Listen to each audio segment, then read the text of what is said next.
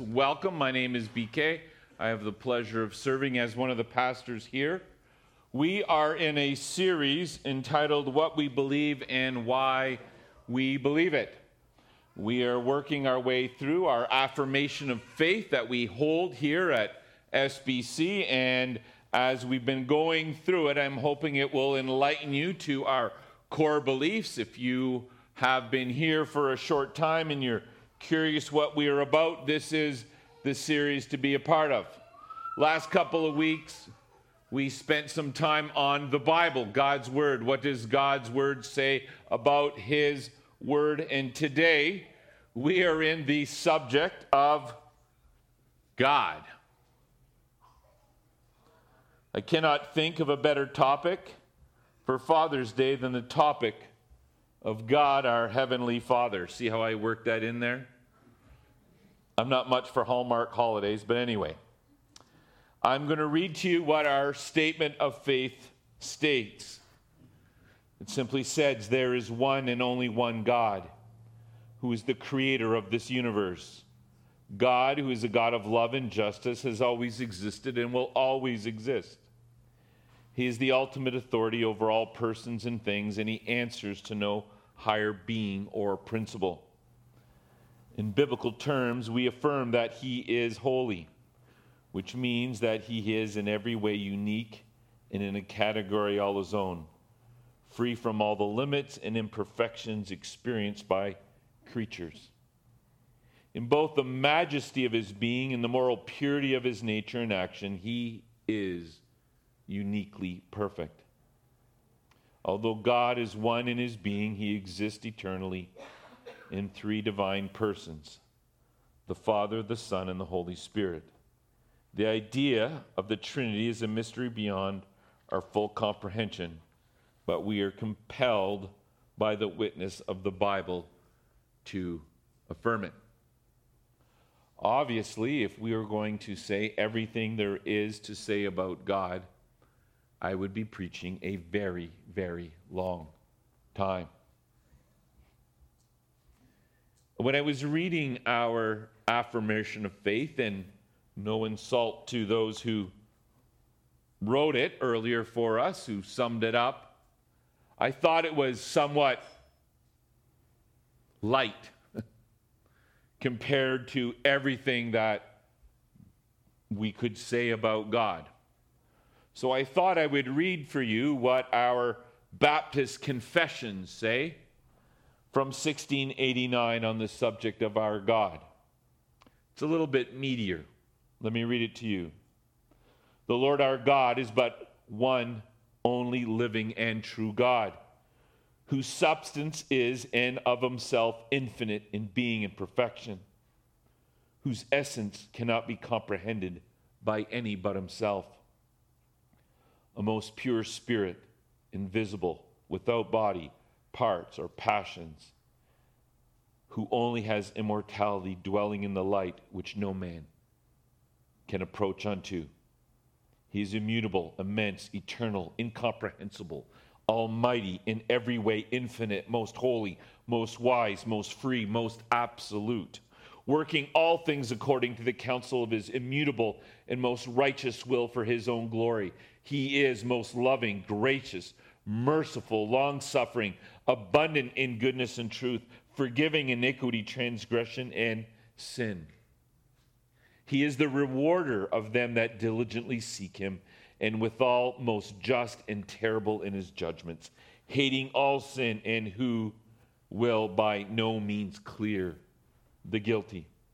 God, having all life, glory, goodness, blessedness in and of himself, is alone and unto himself all sufficient, not standing in need of any creature which he hath made, nor deriving any glory from them, but only manifesting his own glory in, by, unto, and upon them.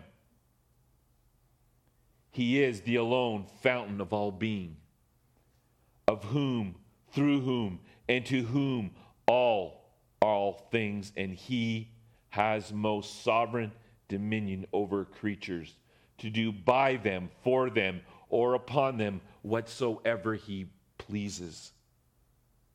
In his sight, all things are open and made manifest. His knowledge is infinite, infallible, and independent upon the creature, so as nothing is to him contingent or uncertain.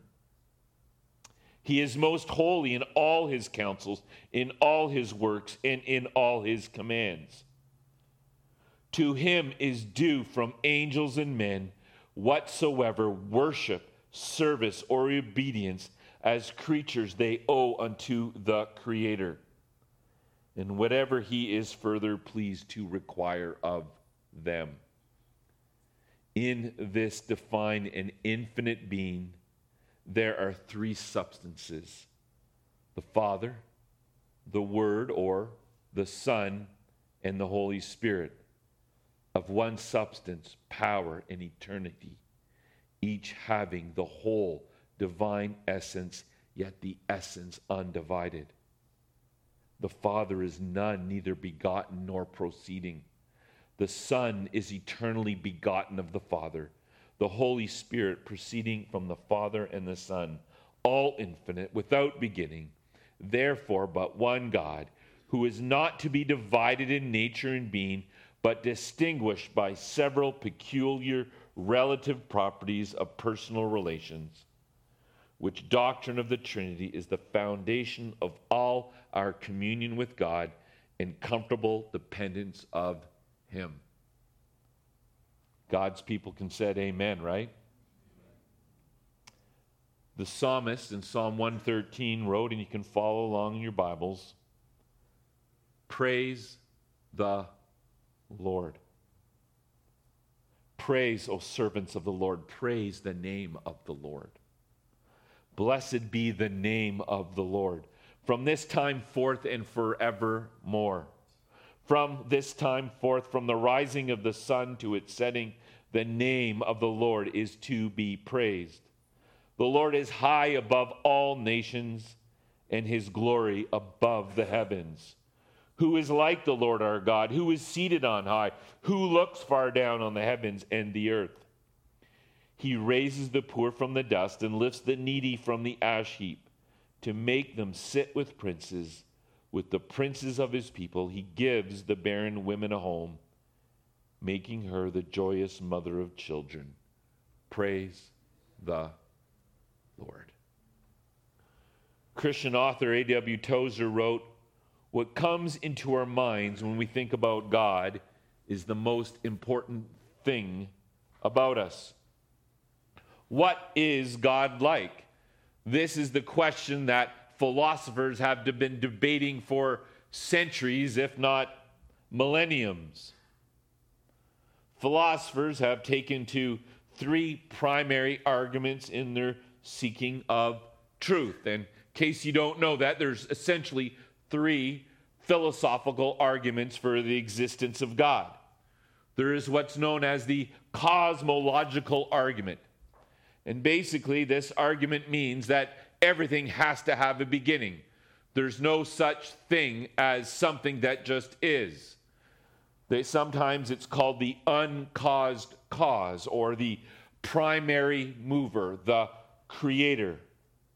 Everything in life needs a push, so to speak. God has forever been existing, pushing. There is the teleological argument. That argument flows from design, that we know that this universe, the study of this world, our bodies demonstrate that there is a design far above you and I. And then there's the ontological argument. This is a little bit more of a complex argument, but essentially boils down to this if you and I can imagine that there is a concept of a perfect being outside of us, then that must be God. So, philosophers for years, they've spent all their time thinking about these things, and this is all they could come up with. What does, Bible, what does the Bible argue for the existence of God? Well, Genesis 1 1 simply states, in the beginning, God created the heavens and the earth. It doesn't even argue that God existed. It just tells us that he did, and he did what he did. Romans 1:20 tells us clearly that God is known from things that are. That even a lunatic can absolutely know that there is a God. That creation screams out to us that there is a God. Our consciences scream in our head that there is a right, there is a wrong. We know that there is a God. But knowing there is a God doesn't really mean much when it comes to knowing God, does it? We can know all the science and all the proofs for the existence of God, but that doesn't mean that we know God. This morning, I want to look at what the one author states is the treasure of Christianity, the treasure that cannot be had in any other religion, but how that you and I can actually know God. The prophet Jeremiah in Jeremiah 9 23 simply states, Thus says the Lord. Let not the wise man boast in his wisdom, let not the mighty man boast in his might, not let the rich man boast in his riches, but let him who boasts boast in this, that he understands and knows me. That I am the Lord who practices steadfast love, justice, and righteousness in the earth. For in these things I delight, declares the Lord. So if someone ever tells you that we're not supposed to brag or to boast, there is one thing that we can boast about is that we can know the Lord. Let me ask you a question Are you willing to adjust your life to whatever God reveals himself to you? Do you believe that knowing God, the true treasure of Christianity, is worth adjusting your life to? Paul in 1 Corinthians 1 9 simply states, God is faithful by whom you were called into the fellowship of his Son, Jesus Christ the Lord. Let me sum that up for you. You were called to fellowship with God through his Son, Jesus Christ. That to know God is to be called into the fellowship with his Son, Jesus Christ. So, as I stated this morning, I'd like to preach to you about knowing God. In the next couple of weeks, we will find ourselves looking at what the Bible says, not so much about God, but knowing God. If you want to know about God, you would remember a couple years ago I did a sermon series on the attributes of God. If you want to know the immense, the, the enormity, the eternality, the aseity, all these amazing things about God, I would suggest you listen to that sermon series. But this morning, I want to share with you the treasure of Christianity and what it is to know God. But before I say any more, let us pray. God, you are my God. We are here to worship you, O Father, by coming under your word to learn your truth, this special revelation that you have revealed yourself to us. Father, I pray that you give us understanding, that through this understanding of knowing you and how to know you, that you would indeed become the treasure of our hearts, that you would become the pearl of great price that you would be the greatest riches, the sweetest honeycomb that we could ever experience. Father, I pray that you would give my words clarity, that you would allow our ears to hear your truth, and that you would give us honesty of heart so that we could check ourselves to really see if we do truly know you. And if so, may we give praise for that. If not, may you give us the courage to seek after you, to seek out your will, and to truly see you as you are. We ask these things in your most holy and immortal name. Amen. You see, there's an idea that has plagued men from understanding God. And the first barrier, or maybe barrier isn't the right word that I would use, there's a part of God that is truly incomprehensible. That is truly incomprehensible. You see, this is the thing that is so incredible about God. He is God, He is the creator of the heavens and the earth. And the question that needs to be asked is how that we, such a pitiful creation, truly the opposite God, truly know God. How can we, the created, understand the creator? Well, this is why we depend on God's word, his the Bible, which is God's special revelation. So, in His Word, we learn that there are these attributes of God. And I want to give you a few definitions. And I know some of these ideas are going to play around in your head a little bit, and that's okay. I want them to play around in your head a little bit. The first thing that we need to understand is an attribute is something that God has revealed to be true about Himself. An attribute is something that God has revealed to be true about himself. What this means is God had to tell us this attribute. We couldn't figure it out on our own. You got me?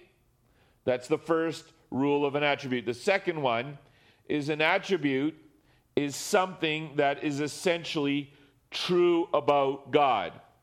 What I mean is, it's an attribute of who God is, not how he acts. And I want to explain this for a bit because I think this is important.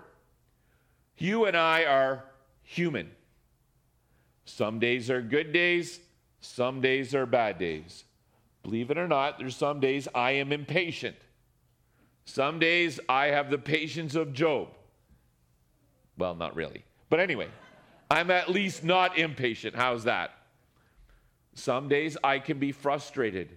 Some days I can be full of thanksgiving. How I feel or I act does not change the essence of who I am. I'm still a human being. You with me? So, how I feel or what I do on that day doesn't change who I am. I'm still a human being. And the only way I cannot be human is if I essentially cease to exist. And this is the reason I'm explaining this is because we sometimes think of God in our terms about how we think about ourselves. So that's us. But God is completely different. With God, being something isn't how he acts, it's who he is. God is all powerful, God is all knowing. God cannot be himself and not be himself. so, what I mean by it's not like he's all powerful on Wednesdays and not powerful, all powerful on Thursday. He is all the time, every day, all powerful. On every day, all days, he is all knowing. So when we talk about the attribute of God, it's who he is all the time. You with me on that? He doesn't cease.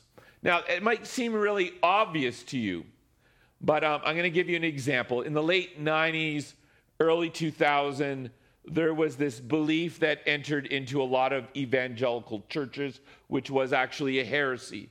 And it's a heresy called open theism. And what it meant was God is open to tomorrow. And what it essentially said that God doesn't know what's going to happen tomorrow. And the reason he doesn't know what's going to happen tomorrow is because God is such a great respecter of our free will and he doesn't want to impede on anything. He, he doesn't know. So he's like exploring with us what's going to happen tomorrow. What's it going to be like? And, and, they were thinking about this. And if, if you understand Calvinism, and there's extreme Calvinism, that's cuckoo Calvinism. There's Arminianism, and there's extreme Arminianism, that cuckoo Arminianism, all right? This was on the cuckoo Arminianism side, where they just said, you know what? God is such a great respecter of free will. He doesn't even know what's going to happen tomorrow because he doesn't want to even impugn on our freedom of making choices. So he's there with us, whatever, cheering us on or looking forward to when he goes to bed and waking up. What's tomorrow going to be like? Okay? But they, they were teaching this. This was a big thing. Um, but it undermined who God was. One, God is perfect. And when God is perfect, he is in no need of knowledge. Do you know that? Perfection means perfect knowledge. If that was God who did not know what tomorrow is, he would cease to be God. And what, what's, what's true is through this heretical teaching, they actually proved not only how wrong they were, but how perfect God has to be. God doesn't learn. You with me on that? He's all knowing. If he needed to learn, he would cease to be perfect. That's what happens when you start coming up with these ideas and you really don't know what the Bible says. So, anyway, God did not hand over his Godhead to the created. You see, God's attributes are him at all time, regardless if we understand them. You with me? So that's the point. Attributes are who he is all the time. Here's the other thing God is not divided. God is in perfect unity, perfect harmony all the time. And I've kind of been making this point. God is not just on one day and full of mercy the next. On Monday and Tuesday, he's still mercy and he's still just. God is love and he hates sin all at once. Or another way to say it, God is fully holy and fully love. So, this is how, when we talk about attributes, these are how we are to understand them. So, now that we think about these things, I want to express to you just how incomprehensible God is. I'll give you a few examples. Psalm 145 tells us that God overflows the bounds of creation. Let me read the text. Great is the Lord, and greatly to be praised, and his greatness is unsearchable. We will never come to the limit of how great he is.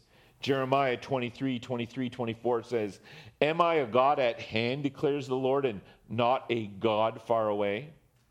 Can man hide himself in secret places so that I cannot see him? declares the Lord. Then he simply says, Do I not fill heaven and earth? declares the Lord. He's unsearchable. Psalm 139 says that his thoughts towards creation are actually beyond numbering.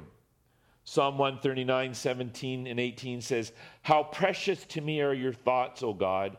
How vast is the sum of them! If I would count them, they are more than the sand. I am awake and I am still with you. And thirdly, we know that his deeds are beyond measure. Job 5 8 9 says, As for me, I would seek God, and to God I would commit my cause, who does great things and unsearchable, marvelous things without number. The Puritan theologian Richard Sibbes simply said, How can finite comprehend the infinite? How we shall apprehend him, but can we comprehend him? One of the best analogies that someone used is just think of the Mayflower when it was coming into America and they saw this piece of land. Looking at God is like looking at that piece of land. Little did they know it was part of this grand expanse of all of North America.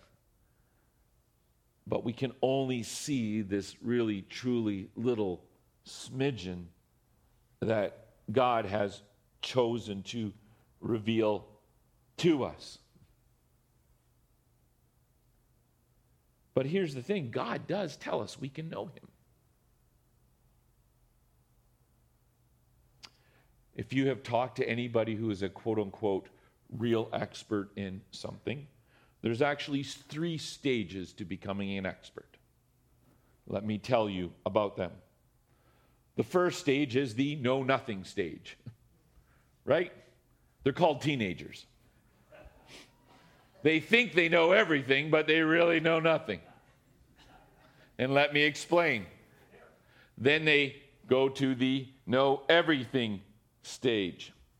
And parents know that any kind of information that a lot of teenagers know is kind of just enough to be dangerous, right? They know some stuff. But then they say, then there's the true expert. It's the person who truly knows a lot about something, and he can only conclude that he really knows nothing about the subject. Does that make sense? That's true knowledge. True knowledge is the awareness of even though you're an expert, you really do not know. I have a doctorate, and all my study reveals how little I know about the subject that I wrote on, even though I've got 250 pages written. It leaves this feeling that I should just be writing more and more because I know so little. It's interesting because an author made the observation about worship music. And they did a comparison between the hymns of yesterday and the songs of today. And the Puritan writers who were deep in theology when they wrote a lot of hymns, most of their songs are about the mystery of God. Because the deeper that they knew God, the more they understood that He's such a greater mystery than today.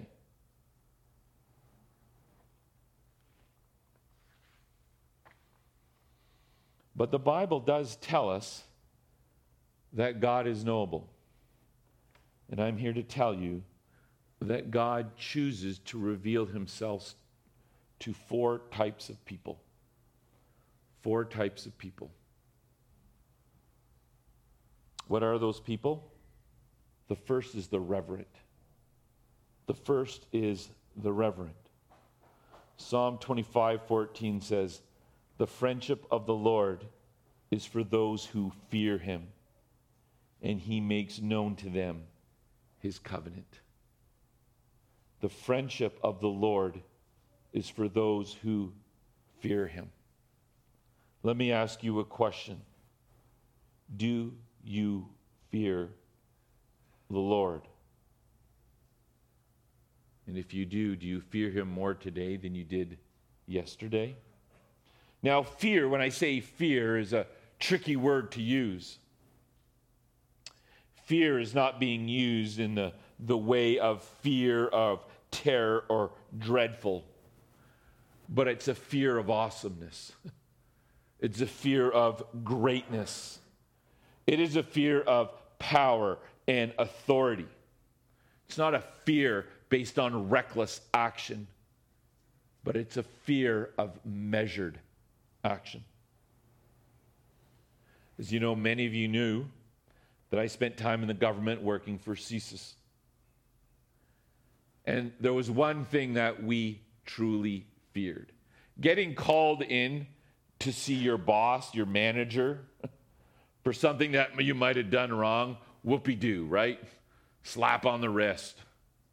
But if you had a memo that came on your email that said they want to see you on the sixth floor, there was fear and dread.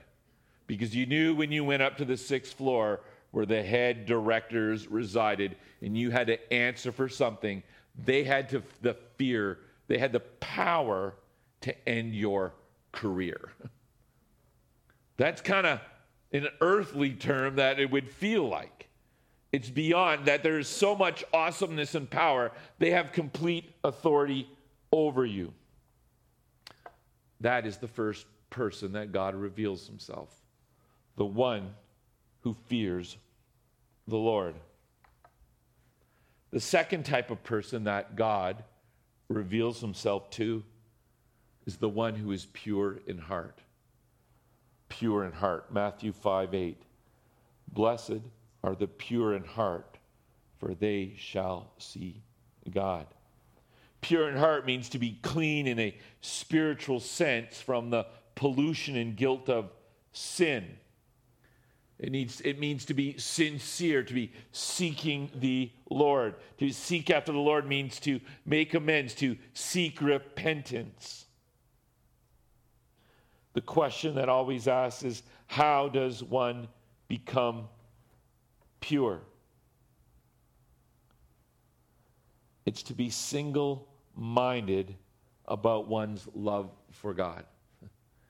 The greatest thing that pollutes a Christian's life is worry about the other things of life that are not of God. It's not sin. Sometimes we think it's sin. But if you guys remember, Hebrews 12 talks about other aspects of life that work to distract us from our love for God. Are you divided in your love and worship for God? Or is your soul focused? Because when He is, you know that a pure heart comes from seeking forgiveness, repenting of your sin. The third quality or third person that can know the Lord is the childlike, the simple. Matthew 11, 25, 28 says, I thank you, Father, Lord of heaven and earth, that you have hidden these things from the wise and understanding and revealed them to little children. Let me ask you a poignant question. Have you been finding that God is hiding himself from you? Do you find yourself like the psalmist simply asking, Where are you, God? Maybe you have not come to him with childlike faith, trying to earn God through your wise and understanding ways. And then the last person that God reveals himself to is the obedient. The obedient. John 14, 21 simply says, Whoever has my commandments and keeps them, he it is who loves me. And he who loves me will be loved by my Father, and I will love him and manifest myself to him. That word manifest, I will reveal myself to him. Is it reasonable to assume that God would reveal himself to a person who does not respond in obedience? You see, when it comes to the subject of knowing God, there is a level of self examination that we must do. There are many people who want to know God, yet don't. It was interesting, just I just pulled out these books on philosophy that I had and the struggle that they had in trying to know God. And their biggest area was they had to prove him with their intellect. They wanted to lean on their brilliance, their experience. Some of them had a eureka moment until they were led astray by another thought, if only seconds, if not years later. And sadly, many of these men wrote many books. I have their papers in my office, their ideas about God, but yet not a single one wrote a, wrote a word of worship of God. You see, to know God is to know Jesus. John 14 is so key to understanding this. If you remember a couple of months ago, we looked at this passage over several weeks. Jesus had announced that he is leaving them. They cannot come. They are troubled with this news. The man that they have left everything to follow. And we have this record of this man, the Apostle Philip, asking a Jesus this, this question. He says, Lord, show us the Father. And it is enough for us. When we read the text and we understand the context, it's a sad question. I don't know what if Jesus felt sad or exasperated or he's like, Did I not explain this enough? You've walked with me for three years and you still state, Show us the Father, and that will be enough. Jesus responds in John 14, verse 9. He says, Have I been with you so long that you still do not know me, Philip? Whoever has seen me has seen the Father. How can you say, Show us the Father? Do you not believe that I am in the Father and the Father is in me? The words that I say to you, I do not speak of my own authority, but the Father who dwells in me does his works. Believe me that I am in the Father, Philip, and the Father is in me. Or else believe on accounts of the works themselves. Either believe what I'm telling you or believe what I've told you for three years. To know me is to know God. See, the biggest mistake we make as believers, or even as non believers, is that we always believe that we must do something, that we somehow need to make ourselves smarter, better, cleaner. But Scripture actually tells us there is an order to understanding Him. And if you would turn with me in your Bibles to Colossians chapter 1, I want to take you through the order which demonstrates a cause and effect for essentially knowing God. A cause and effect that this is the Apostle Paul writing this church explaining who and how great Jesus is. But it's kind of interesting. When we first read it, it doesn't really hit us. It's almost in reverse here. So we're looking at Colossians 1, and we're going to start at verse 15. And I want you to see here Paul's description of who he states God is. So he begins in verse 15 He is the image of the invisible God, the firstborn of all creation. For by him all things were created in heaven and earth, visible and invisible, whether thrones or dominions or rulers or authorities, all things were created for him. And he is before all things, and in him all things hold together. And he is the head of the body, the church. He is the beginning, the firstborn from the dead, that in everything he might be preeminent. Those are the he as statements. That means present tense. Now take a look at verse 12. These are the he has statements. Verse 12 says, Giving thanks to the Father who has qualified you to share in the inheritance of the saints in light. He has delivered us from the domain of darkness and transferred us to the kingdom of his beloved Son, in whom we have redemption, the forgiveness of sins. First part is who he is. Second part, what he has done. How do we respond? Verse 9.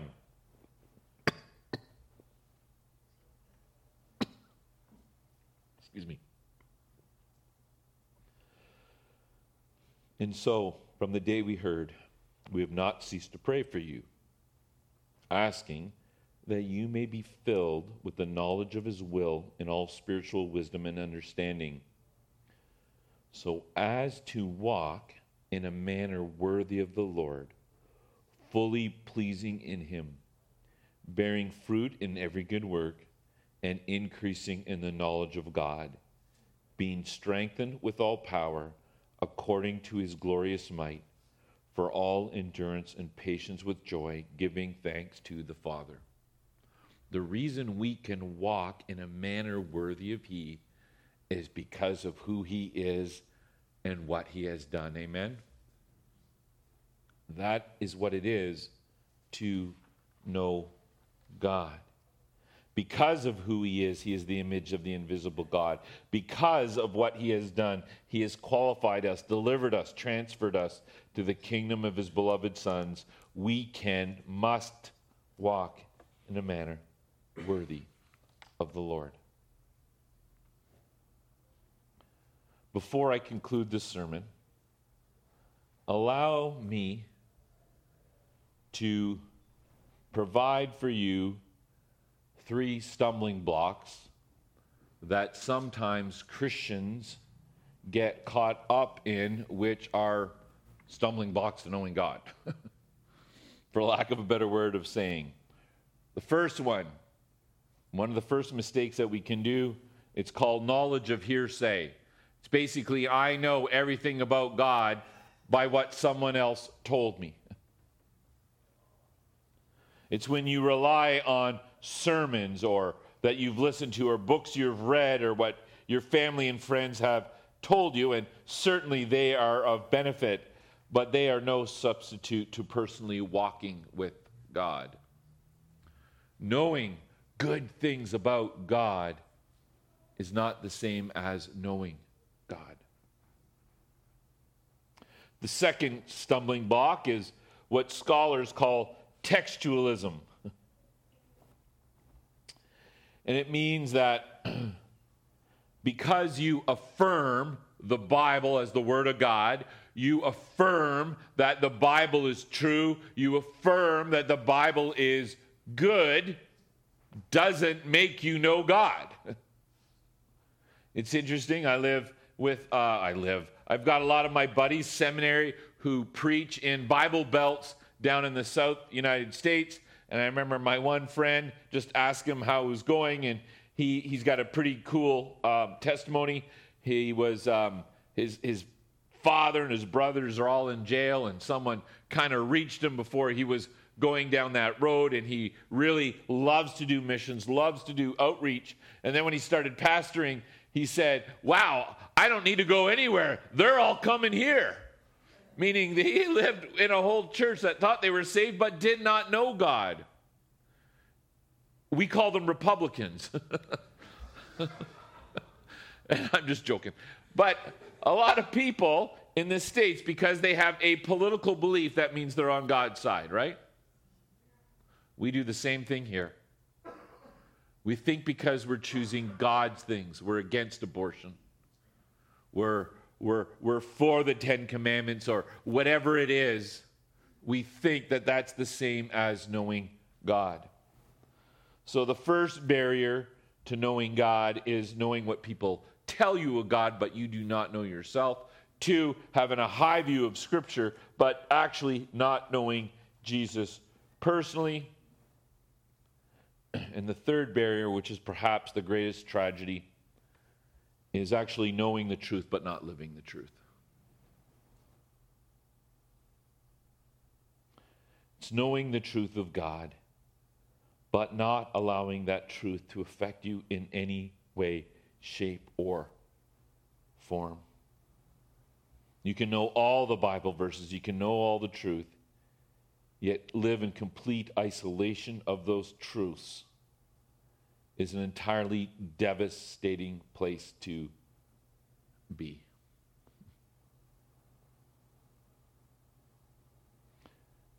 It's interesting, when I was young, I was kind of confronted with this just in the college and career ministry, and we were all out on a Sunday afternoon gallivanting, whatever college and career kids do.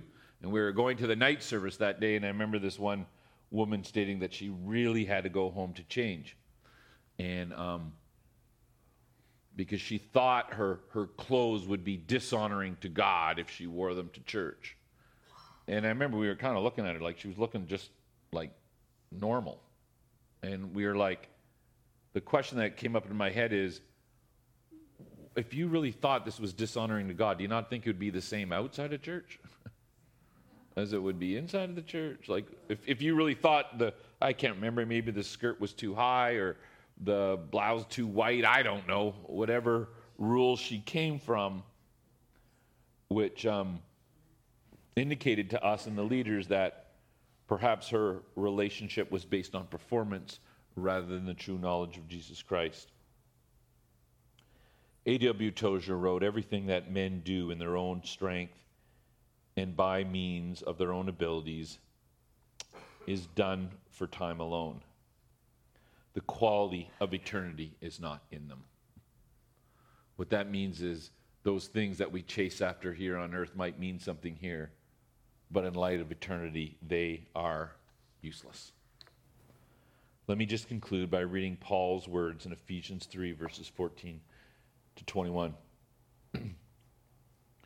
For this reason, I bow my knees before the Father, from whom every family in heaven on earth is named, that according to the riches of his glory, he may grant you to be strengthened with power through his Spirit in your inner being, so that Christ may dwell in your hearts through faith, that you, being rooted and grounded in love, may have strength to comprehend with all the saints what is the breadth and length and height and depth, and to know the love of Christ that surpasses knowledge, that you may be filled with the fullness of God.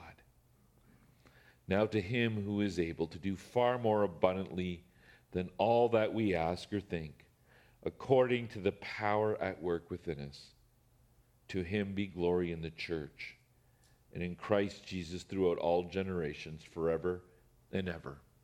Amen. Let's pray. Father, we do indeed live in a world where people fight to know you. We know we've met many people who claim to know you. Some are wrong, some are lost, some are desperate, some are sincerely lost, and some are sincerely desperate. And by that I mean they truly believe they are on the right path. But we know this is what happens when we seek you without your source of wisdom, God's word, this special revelation.